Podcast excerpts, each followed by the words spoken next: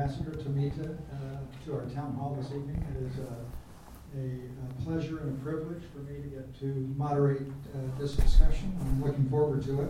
And I'd also like to issue a warm welcome to Mrs. Tomita, a warm Nashville welcome. The ambassador said earlier that his one perhaps one bread on the street is going to be able to sample Nashville hot chicken. So maybe that will be on a return visit at some point. In any event, I've got a few questions. We're going to open it up for questions to the audience before we're finished, but I believe that the ambassador has a few introductory remarks that he would like to make. Well, thank you very much, and thank you very much for that gracious introduction, Mr. Suga. And I really appreciate the message sent by Senator Hagerty, and he's done a great service to bilateral relations when he was ambassador in Japan. And I'm so pleased that he's continuing his role as a great promoter of the bilateral friendship in his current capacity as a senator. By the way, I'm going to go to Knoxville tomorrow to do the memorial lecture for another great ambassador, Howard Baker. Producing not just one, but two great ambassadors to Japan is a great contribution to this year. Japan, the friendship between our two countries. And that said, I think perhaps in order to put our discussion today in perspective, I just like to give you the sense of what's happening in Washington in terms of overall bilateral relations between Japan and the United States. And my take on how this means for the partnership between Japan and Tennessee. And then I'll move on to the Q&A session. As Mr. Book alluded, I took up my post in January this year, a week after the inauguration of the new administration.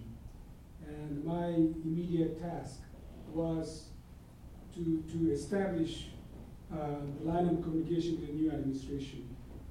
And I feel extremely fortunate to be able to establish very quickly a very strong rapport between the leaders of two governments.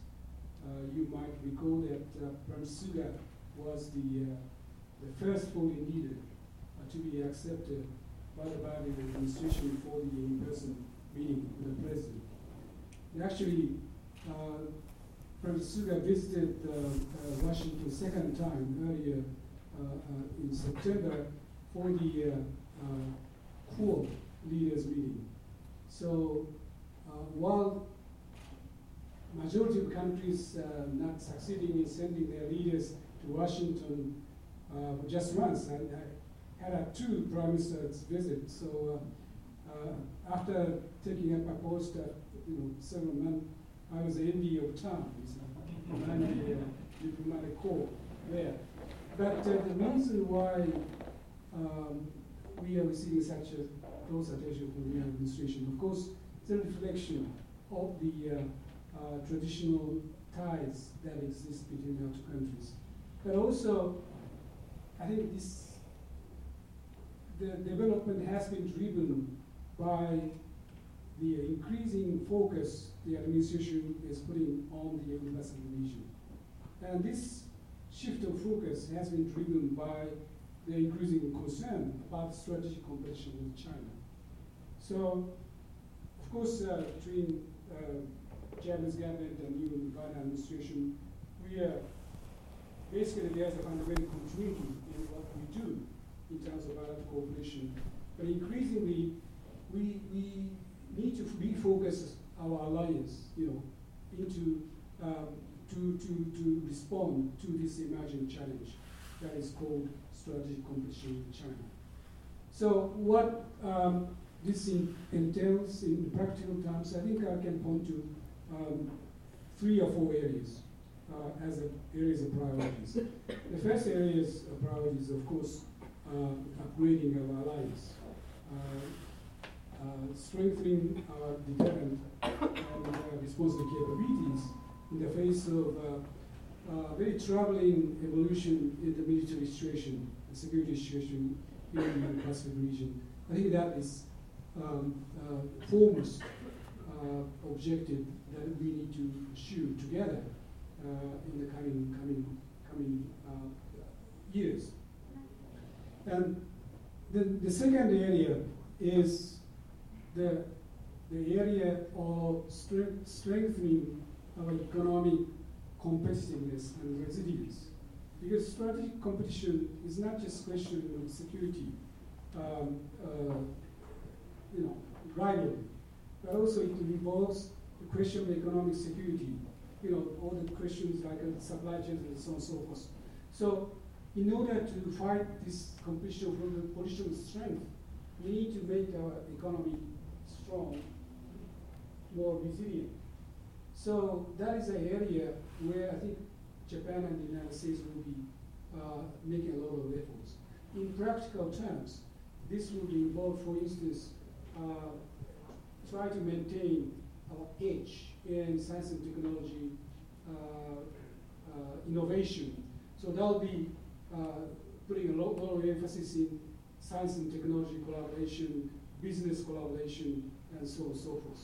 Also, this area of cooperation involves, as I mentioned, the protecting very sensitive supply chains. So there are a number of areas out there Japan and the United States can work together in the context of economic competitiveness and resilience. The third area is the broader diplomatic efforts to engage the broader community in the Pacific region. It's an effort to create a new alignment of nations sharing our values and principles. So you start to hear all these new acronyms like COOT or AUKUS. These are an attempt to create new alignment of countries sharing values and principles, because strategic competition is not just between Japan, the U.S. on the one hand, and China, that also China, that is but we need to engage the broader community in the Pacific region. And this is one of the priority areas for the bilateral collaboration. The fourth area is, I think Japan and the United States need to continue to play a leading role in the global efforts to find solutions to global challenges like climate change. Of course, we are talking about competition, but we are doing this competition in the ever-increasing globalizing world. So although we need to have a competitive relation with China, but sometimes you have to work with it. Whether or not the countries like the US, Japan can offer effective leadership for these global challenges matters in the context of strategic competition as well. You remember all these maneuvers about the vaccine diplomacy, for instance. This is how effectively we can respond to this challenge is a test whether our system actually works. So I think this is another area Japan and the U.S. need to cooperate. So I pointed to 3-4 areas, but the point I'm trying to make is the bilateral cooperation partnership between Japan and the United States is going to have increasing focus on this question of strategic competition. So what does this mean for Tennessee? I think this collaboration is making partnership between Japan and the United States stronger. So this augurs well for the partnership between Japan and Tennessee, because our bilateral relations are strong. Our partnership between Japan and Tennessee is also strong. And a couple of areas I pointed to are the question of economic competitiveness, strength, and or cooperation in terms of climate change. All these policy objectives need to be pursued on the basis of very robust business and economic cooperation. And this, robust business cooperation is what Tennessee is blessed with. So I think we have a very strong presence of auto industry here in Tennessee, but they'll be making a lot of investment, new investment, in transition to the new type of technology, EV, hydrogen, and so on and so forth. And also, Tennessee is creating a new ecosystem for the cutting edge industry like IT or health. I think those are the areas where Japan and two governments are putting a lot of emphasis. So there's a lot of great prospect that I think for further strengthening our collaboration. So I'm looking forward to working toward that objective.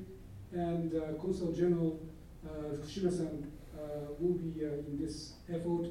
And I very much hope that we can work together for the even stronger partnership. So with that, I move to the Q&A session. Okay. Thank you very much, Ambassador. That was super. Let me start out with China, if I might. China's growth and expansion over the last decade or two has lots of American observers really worried about their objectives and so forth. So would you mind commenting on, from a Japanese perspective, what is China up to? What do you think their objectives are going forward? And is it more than strategic competition? And whatever those objectives are, could you comment kind of in a big picture way, what's the right foreign policy strategy to thwart that, if I could use the word threat, to thwart the Chinese threat, and I guess bring them into, into a peaceful and cooperative global community? I talked about strategic competition with China, and I think it's catching public imagination. Recently, a lot of people are getting more and more worried about the future of American relation with China, and some people even started talking about the advent of a new Cold War, for instance. But I think. We have to be careful in thinking about strategy toward China because we have really big differences from the time we fought the Cold War, 40 years ago. The one big difference is China is not the Soviet Union. The Soviet Union was pretty much one-dimensional power, very strong in military department, but not much else. But China is completely different animal. It's the second largest economy in the world, deeply integrated into the global economy, and also, as I alluded in my earlier remarks, China shares responsibility to contribute positively to the global efforts to address the various challenges like climate change and so forth. So I think we need to first. I think the important starting point is to have a clear understanding of what China represents in the context of today's international relation.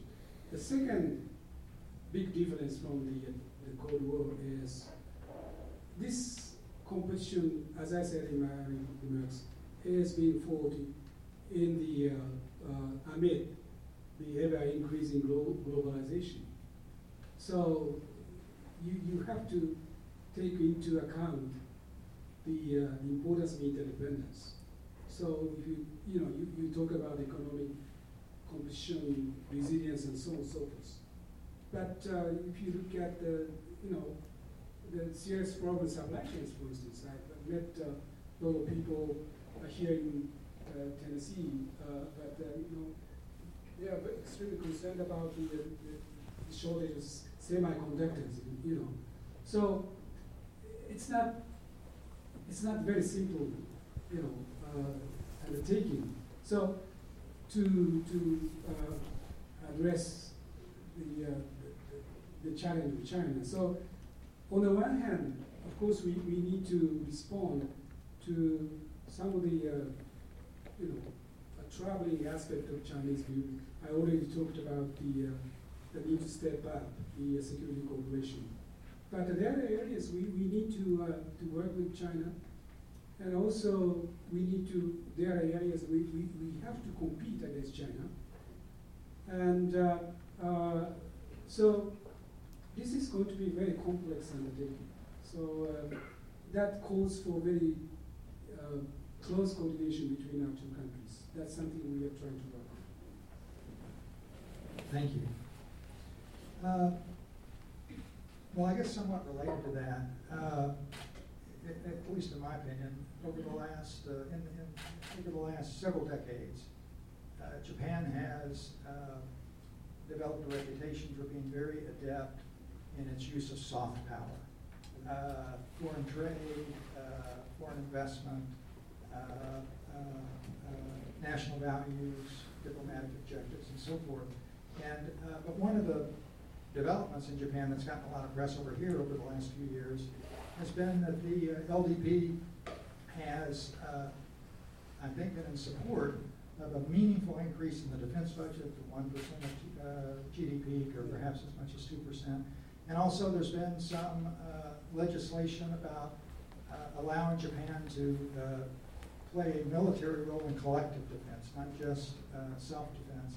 And I was wondering if that portends a different diplomatic strategy for Japan in the future, or is that soft power still going to lead the way overwhelmingly? Well, if I may start by talking about our security policy, because that's something I've been focused on as a professional diplomat. I spent many years dealing with security policy. And as you mentioned, we have seen some changes in our defense posture. And also, there has been a series of legislative reviews of the traditional defense policy.